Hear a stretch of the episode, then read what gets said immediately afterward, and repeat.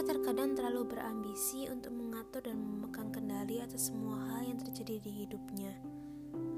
Padahal ya, dia bukanlah Tuhan. Sangat benar kalau ada yang bilang manusia cenderung merasa aman jika dia bisa mengkontrol segalanya di dalam hidupnya, berdiri di belakang kemudi sendiri, dan menentukan arah hidup semau-mau diri sendiri.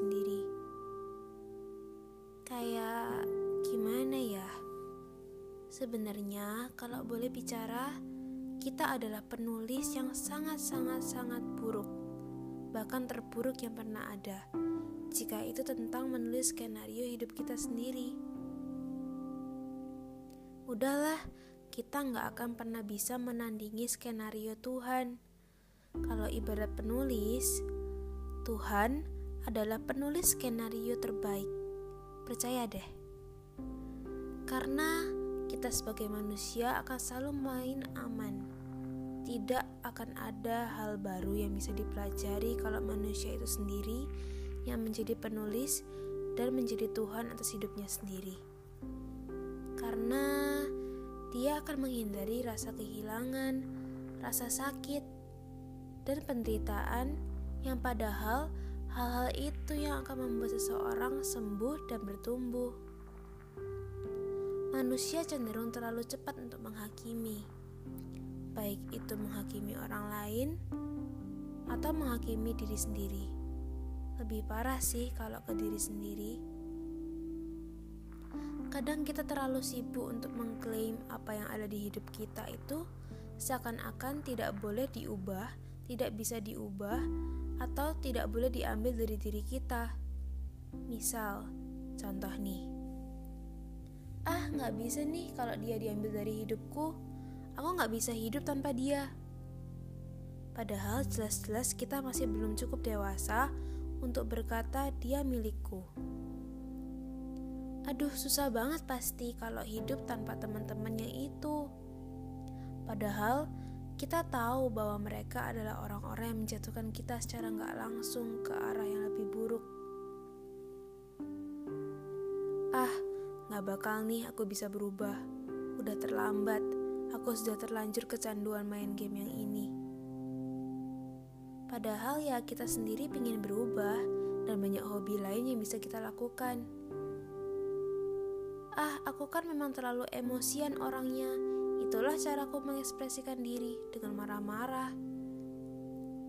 Padahal kita tahu kalau diri kita itu mampu berekspresi dengan lebih baik. Ah, aku memang introvert yang gak bisa public speaking. Emang udah dari sananya kayak gini, yang gak bisa diubah lah. Eh, eh, bentar deh. Sebenarnya adanya perasaan kayak gitu ya perasaan sering kali tidak bisa mengikhlaskan dan tidak bisa berubah, ya sesimpel karena kita melabeli diri kita bahwa kita tidak layak dan kita tidak pantas untuk berubah. Padahal setiap orang, setiap kita pantas untuk berubah ke arah yang lebih baik. Sama, orang-orang di sekeliling kita pun juga layak dipercaya bahwa mereka bisa berubah. Gimana bisa berubah kalau kita nggak percaya kalau diri kita sendiri bisa? Siapa yang mau percaya sama kita? Coba aja kalau manusia sejak awal sudah belajar stop melabeli diri sendiri dan belajar mengikhlaskan. Mengikhlaskan apa? Mengikhlaskan kalau dirinya itu nggak tahu segalanya.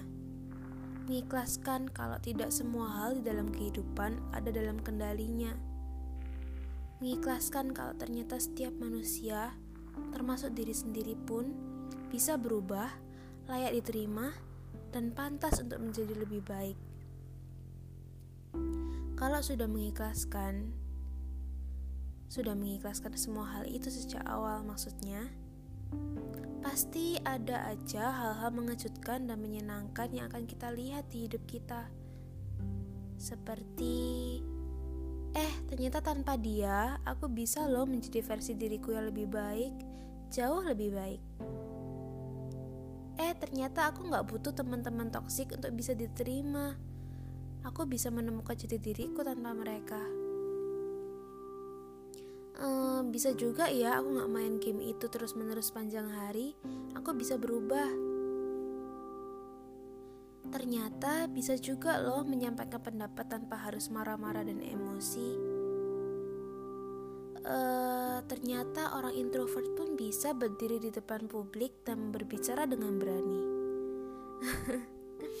Pasti bakal ada banyak hal-hal tak terduga lainnya, surprise-surprise kecil yang akan datang hanya karena kita belajar mengikhlaskan dari awal.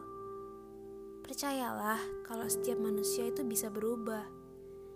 Iya, termasuk diriku dan dirimu. Kamu bisa kok berubah ke arah yang lebih baik belajar stop melabeli diri, juga belajar untuk ikhlas sejak dini. Karena kenapa? Ya kan manusia bukanlah Tuhan. Yuk belajar mengikhlaskan.